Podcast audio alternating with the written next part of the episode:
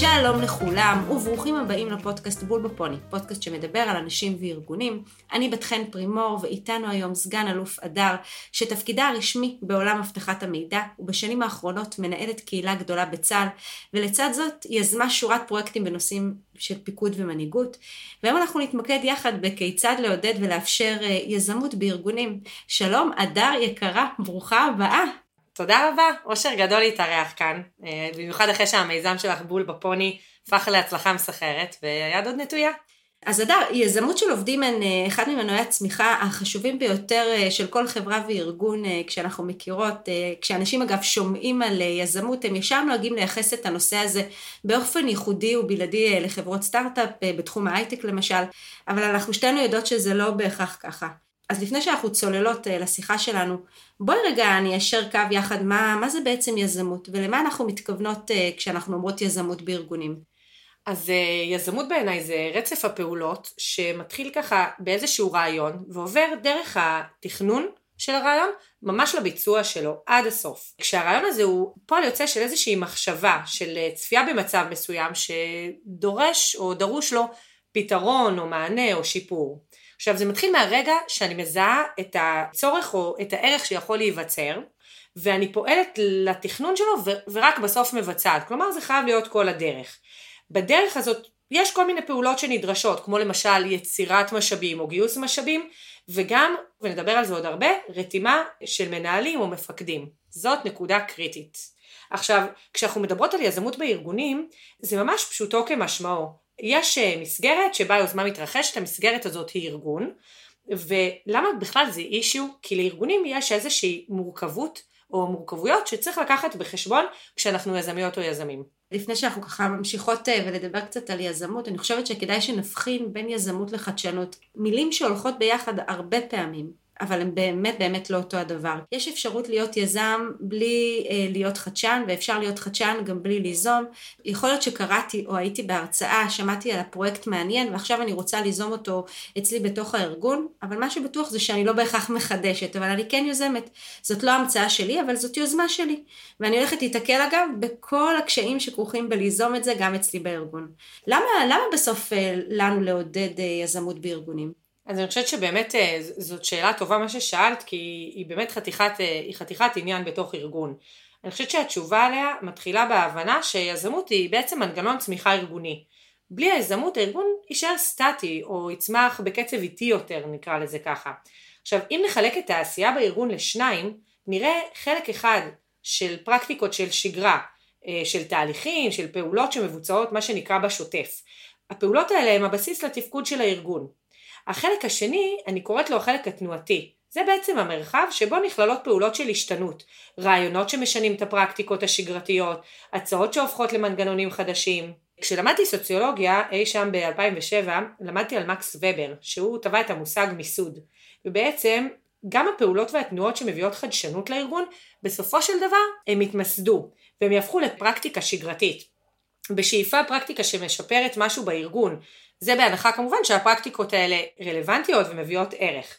זה אומר שאנחנו בעצם צריכים בארגון שלנו כל הזמן את התנועות האלה, שיביאו משהו יזמי ויתמסדו, יביאו משהו יזמי ויתמסדו, ובכך אנחנו משפרים באופן שיטתי את הארגון שבו אנחנו נמצאים. ממש נשמע כמו אורח חיים אה, טבעי ובריא לארגון, בסוף אה, יוזמה או יזמות היא איזשהו רצון, איזושהי מוטיבציה והכישרון של העובד להגות אה, רעיונות חדשים, למשל ברובד של הפעילות של הארגון, כמו מציאת דרך לייעל נגיד את שרשרת האספקה או הטמעה של מערכת אה, אה, תוכנה של תקשורת חדשה, או ברובד של המוצרים והשירותים של הארגון, שגם כאן אגב אה, כרוכים מן הסתם אה, בשינויים ברובד של הפעילות.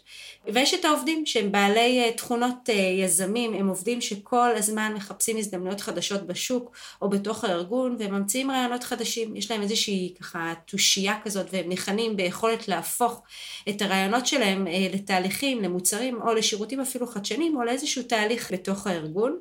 אגב, אדר, כמו שאני רואה את זה, האתגר בארגונים הוא שיש לפעמים ככה את הנטייה אה, למזעור סיכונים ואפילו להימנע מסיכון, אה, ובדיוק הייתה לנו שיחה על זאת, אה, על זה לפני שככה התחלנו את הפרק, על אה, כיצד אנחנו באמת אה, גורמים לאנשים לבוא ולקפוץ למים, וזה בא בעיקר על חשבון אה, יזמות שמן הסתם כוללת איזושהי השקעת קשב או משאבים, ובגלל זה היא ככה כוללת סיכון.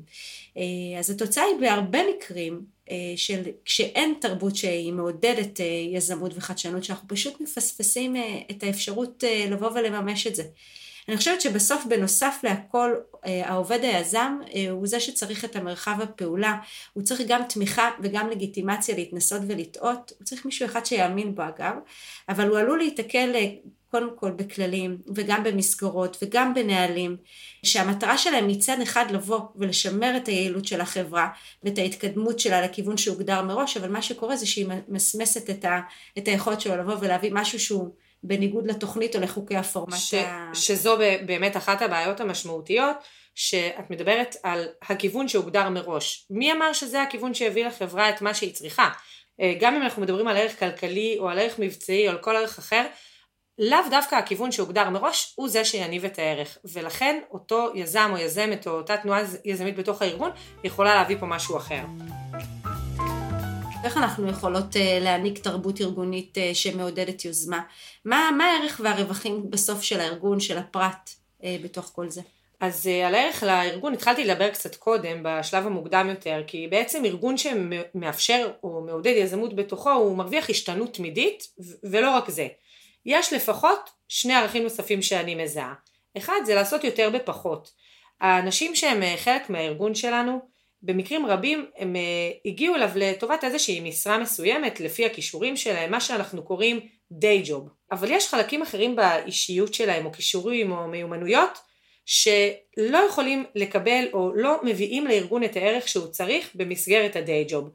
זה יכול להיות משהו למשל שארגון הולך ומשלם עליו כסף לגורם חיצוני בעוד שממש מתחת לאף יש לך את האנשים האלה שיכולים לתת את ה, מה שנקרא את השנקל שלהם ולהביא את הערך הזה אפילו בלי שימוש במשאב כלכלי חיצוני.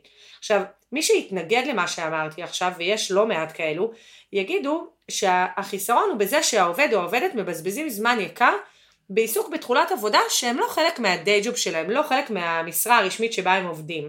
מדובר בעניין של נקודת מבט ושל איזון.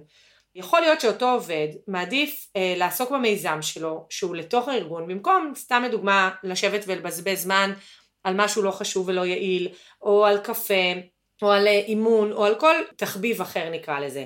ובעצם היוזמה שבה הוא משקיע לא רק שהיא מביאה ערך לארגון היא גם יכולה להביא ערכים נוספים.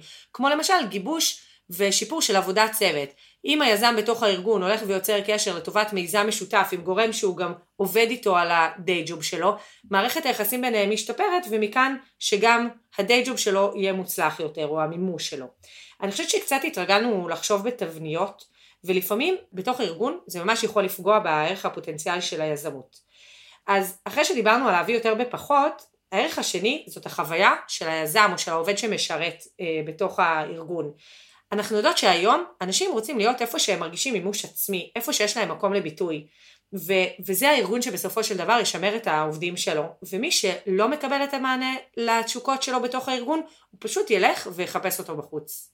דיברת קצת על סיכונים ודיברת קצת על התפזרות, איך אנחנו מונים את ההתפזרות, את השקעת המשאבים למשל שהיא לא מבוקרת?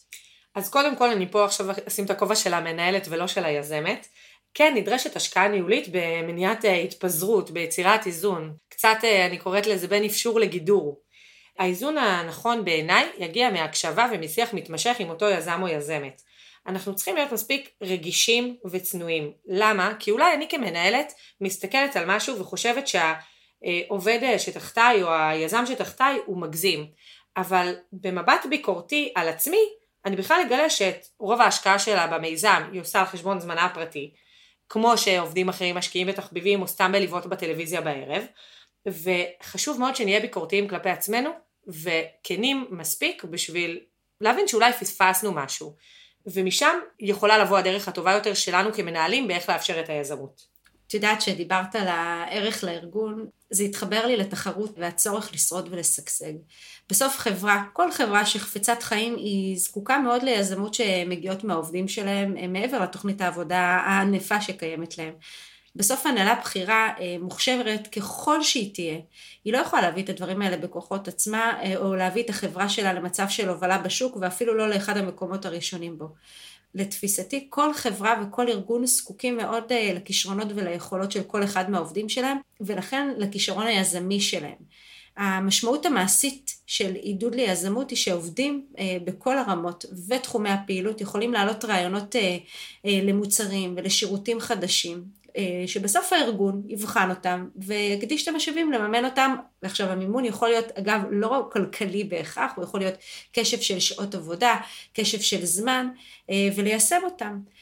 תוכלי הדר אה, לשתף מהמקום של החוויה האישית שלך בתור יזמית של מספר פרויקטים מרשימים, איך זה בא לידי ביטוי, כמובן מה שאפשר בביטחון המידע? בטח. אז אני אגיד שברמה האישית היזמות היא חלק ממני תכלס מאז שאני זוכרת עצמי. עוד מהימים שלי בתנועת הנוער ושנת שירות, שכמובן מחנכת ליוזמה כדרך חיים. ומאז שהתגייסתי לצה"ל, לפני כבר 20 שנה, אה, אני חושבת שתמיד מצאתי מקומות קטנים יותר או פחות, אה, ליזום ולהשפיע ולתת את הצבע שלי לדברים. עכשיו, הצבא הוא נתפס לא פעם כמקום מאוד מאוד תבניתי, אולי בגלל הסדר, המשמעת והארגון שהם כאילו מאוד מאפיינים אותו. ואני זוכרת שכשהייתי קצינה צעירה והציעו לי להמשיך בשירות קבע ארוך, הדבר המרכזי שהיה שיקול עבורי, מעבר לדברים הבסיסיים, זה האם אני אוכל אה, להמשיך ליצור וליזום ולהשפיע. באמת 18 שנים אחרי, אני יכולה להגיד שני דברים. אחד, שזה לא מה שקרה. כל פעם שהיה לי חשוב ליזום ולהשפיע וליצור, עשיתי את זה.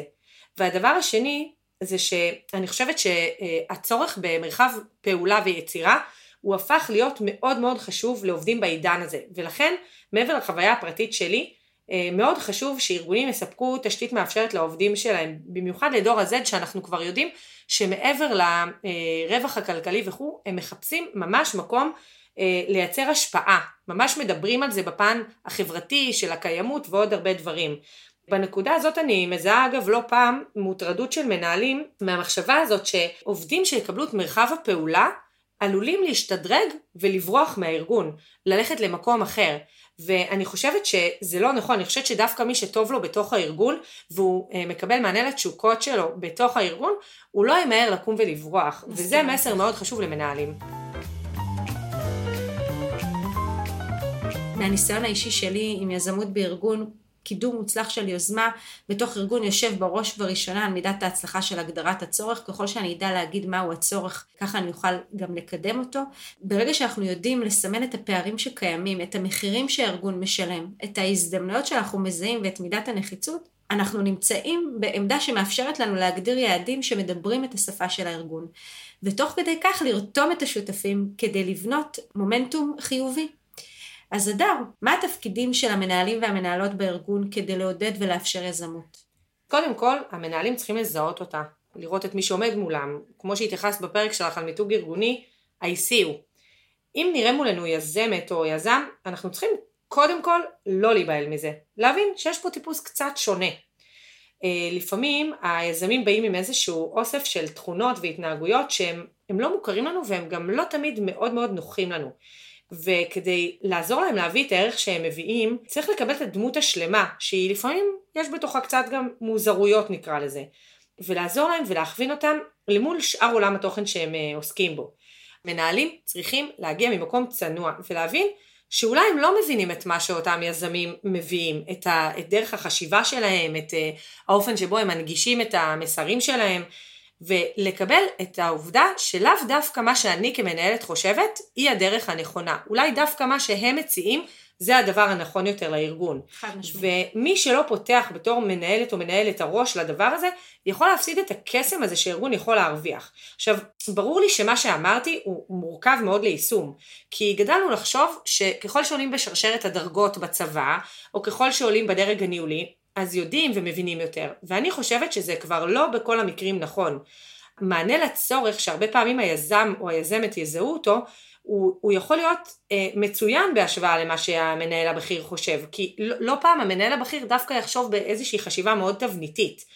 ואני מאוד מאוד מתרגלת כמנהלת בחירה יחסית, או מפקדת בחירה יחסית יותר נכון, את החשיבה הזאת, כי אני מבינה שאם אני אה, אחשוב שאני יודעת יותר טוב, אני ארמוס כל יוזמה שיכולה לצמוח תחתיי. ומהניסיון שלי, הפתיחות המחשבתית הזאת שווה המון. יש בה סיכונים, אבל יש בה הרבה מאוד רווחים. עכשיו, מעבר למה שאמרתי, צריך לשלב בין התרומה שלנו ליזם או ליזמת, אה, למשל, באמצעות חיבור לאנשים רלוונטיים. אם אני מזהה שהיזם שלי אה, רוצה להקליט פודקאסט ואני שולחת אותו אלייך שכבר מומחית בזה, הרווחתי אה, אותו כמקצועי יותר ומרוצה יותר במה שהוא רוצה לעשות. אפשר להנגיש להם הכשרות או לסייע להם לרכוש מיומנויות שהם צריכים, וגם כאן כמה שפחות אגו. לא להגיד להם מה הם צריכים, אלא אולי לשאול אותם שאלות שיסייעו לנו להכווין אותם. ובנוסף אני אגיד משהו מאוד מאוד חשוב, צריך לא להימנע מהכוונה שלהם במקומות המסורתיים יותר. לדוגמה, אם היזם שתחתיי לא מספק את הסחורה בתחום המקצועי שלו, כן, מחובתי להגיד לו את זה ולהחזיר אותו למסלול, אבל לא לרדת עליו על העיסוק האחר שלו, לא לרדת עליו על זה שהוא עוסק ביזמות, אלא לראות איך אני משכינה שלום בין שני החלקים האלה שלו, בצורה שגם עונה על הצורך הארגוני קודם כל. אז איך אנחנו משלבות יזמות בארגונים שהם אה, שמרנים מטבעם אה, בפעילות שלהם? איך אנחנו מצליחות להכניס יזמות לארגון? או לחילופין, באיזה פרקטיקות היית אה, מציעה לנו להשתמש כדי לתווך להנהלה יזמות? הרי אנחנו שתינו יודעות שזה כרוך בקושי ואפילו חתיכת התנגדות. מה עושים? אז בתור התחלה, צריך להבין שהיזמות צומחת מלמטה. וכשהיא אותנטית והיא באה מהאנשים, יש לה את הסיכוי הכי טוב ללבלב ולהתממש. אה, בתור מנהלים אנחנו כן יכולים לעודד יזמות, אבל אנחנו לא יכולים לייצר אותה או לגרום לייצור שלה באופן מלאכותי. עכשיו איך לעודד אותה? למשל להקנות אה, שיטות פעולה, כלים, אפילו מעולם הניהול, מיומנויות שיסייעו אה, ליוזמות האלה להתממש. והדרך הנוספת בעיניי דרך חיים. אם נראה לאנשים שתחתנו, ליזמים האלה והיזמיות, שאנחנו פתוחים כמנהלים ליוזמות שלהם, הם יעזו ליזום. והנושא של התעוזה זה ה deal breaker, זה מה שיגרום לדרך שלהם להתממש או לא. זה צריך לבוא לביטוי גם בשיח שאנחנו מנהלים איתם, כלומר להפגין במילים פתיחות מחשבתית, למשל בעזרת שימוש במשפט אחרי שאמרתי משהו אז להגיד אבל אולי אתם חושבים שונה ואז זה נותן להם פתח להגיד לי כן, אני לא מסכים איתך, וזה קורה וזה נהדר. צריך להבין שזה לא מאיים עליי כמנהלת, כי בסוף במילא המילה האחרונה תהיה שלי, אבל בדרך יכול להיות שאני ארוויח דעה אחרת שתכווין אותי גם נכון יותר. אז גם במילים וגם במעשים. למשל, אם יש תחתיי קצינה שהיא יזמת, אני צריכה לעודד אותה להציג את היוזמה שלה. גם לתת לה במה ולשווק אותה מול ההנהלה הבכירה כדי שיכירו בערך שלה. ופה מסתתר אתגר. אני חושבת שקל לנו יותר לדחוף את האנשים שעונים להגדרה המסורתית של מצוינות. היזמים תחתנו, כשאנחנו באים לדחוף אותם, לא פעם צריך להיות אמיצים בעצמנו. ואם הם אה, שונים או מוזרים או אחרים, אנחנו צריכים להיות מאוד בטוחים בעצמנו כדי לדבר עליהם ולדחוף אותם. צריך לזכור שכמנהלים יש לנו אחריות ממשית לפיתוח של האנשים שלנו ולטיפוח ה-well-being שלהם בארגון. אז האומץ הניהולי הזה הוא הכרחי ממש. אני מתחברת מאוד לפרקטיקות שציינת לפנינו, בעיקר את הנטייה שלנו לקדם מצטיינים לעומת היזמים, והייתי מוסיפה עוד כמה פרקטיקות נוספות שעשויות אה, לעודד יזמות בקרב עובדים. הראשונה לפני הכל זה לא לפחד מכישלונות, לא לרפות את ידיהם של היזמים שנכשלו, על כל אחד שהצליח יש הרבה מאוד כאלה שכשלו. זהו כנראה בעיניי הכלל החשוב ביותר לעידוד יזמות בארגון, משום שאני חושבת שארגון שרוצה לעודד את העובדים שלו לבוא ולנקוט יוזמות חדשות וליישם את השאיפות היזמות שלהם במסגרת שלהם, צריך להפנים שבכל יוזמה יש סיכון, ומכיוון שכך יהיו יוזמות אה, שיבואו אה, לא, לא לידי מימוש ואפילו ייכשלו. מעבר לזה, אני חושבת שדיברת על השאלה שאת שואלת את העובדים שתחתייך, אה, אם יש להם משהו נוסף להוסיף. אז העידוד הסקרנות של העובדים והטיפוח שלה, אנשים, אה, עובדים ישראלים הרבה יותר סקרנים והם אוהבים להעלות אה, רעיונות ויוזמות משלהם. אגב, לעיתים קרובות זה אפילו יכול להיות מאוד מאתגר כמנהל. הדבר השלישי שהייתי מציעה זה תגמול על השקעה ולא רק על תוצאה. בסוף השאלה הגדולה היא מה עושים לגבי עובדים שיזמו אה, רעיון חדש בחברה, אה, עמלו, פעלו, השקיעו את מלוא אה, אה, המרץ שלהם ואת הכוח שלהם כדי שהיוזמה הזאת תצליח, אבל בסופו של דבר החיים כחיים, מכורח הנסיבות שלא תלויים בהם, היוזמה הזאת נכשלה. אה, אני חושבת שלמרות הכל, רצוי לתגמל את אותם אה, עובדים על היוזמה וההשקעה שלהם, כי הנהלה שמסתכלת אה, על טווח הארוך חייבת להעביר את המסר גם לעובדים האלה וגם לעמיתים שלהם, שאנחנו בסוף כארגון מעודדים ליוזמה, אני מאוד מתחברת למה שהצעת כאן, גם כיזמת וגם כמנהלת. מבחינתי זה ממש בול בפוני. והנקודה האחרונה זה בסוף לתת קרדיט ולהימנע מגינוי. חשוב מאוד בסוף לתת קרדיט בפומבי אה, ולציין לשבח את כל בעל היוזמה אה, שהצליח במשימה שלו, וכמובן, כמובן להימנע מגינוי עובדים שהיוזמה שלהם נכשלה, מה שנאמר לא לעשות שיימינג, ואף רצוי לעודד אותם להמשיך ולנסות, כדי שזה יוכל להגביר בסוף את אה, מידת החדשנות והיוזמה בתוך הארגון.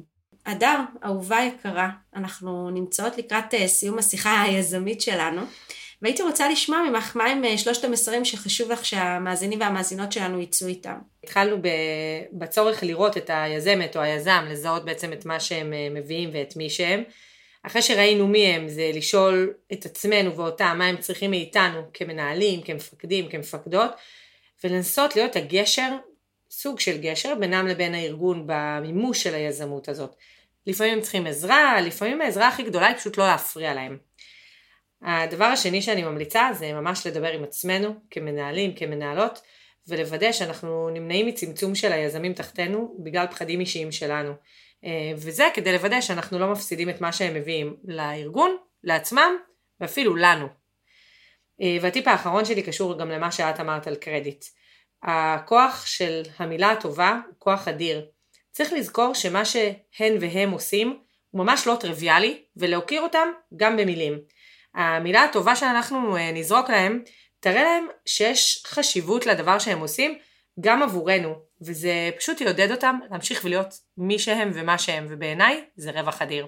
אני כל כך מסכימה איתך ולוקחת את זה בשתי ידיים. ואני מאחלת לך עוד הרבה יוזמות אה, והובלה אה, מדהימה שאת עושה ביום יום שלך. תודה רבה, תודה. ואני ממש מודה לך. תודה, להתראות. להתראות.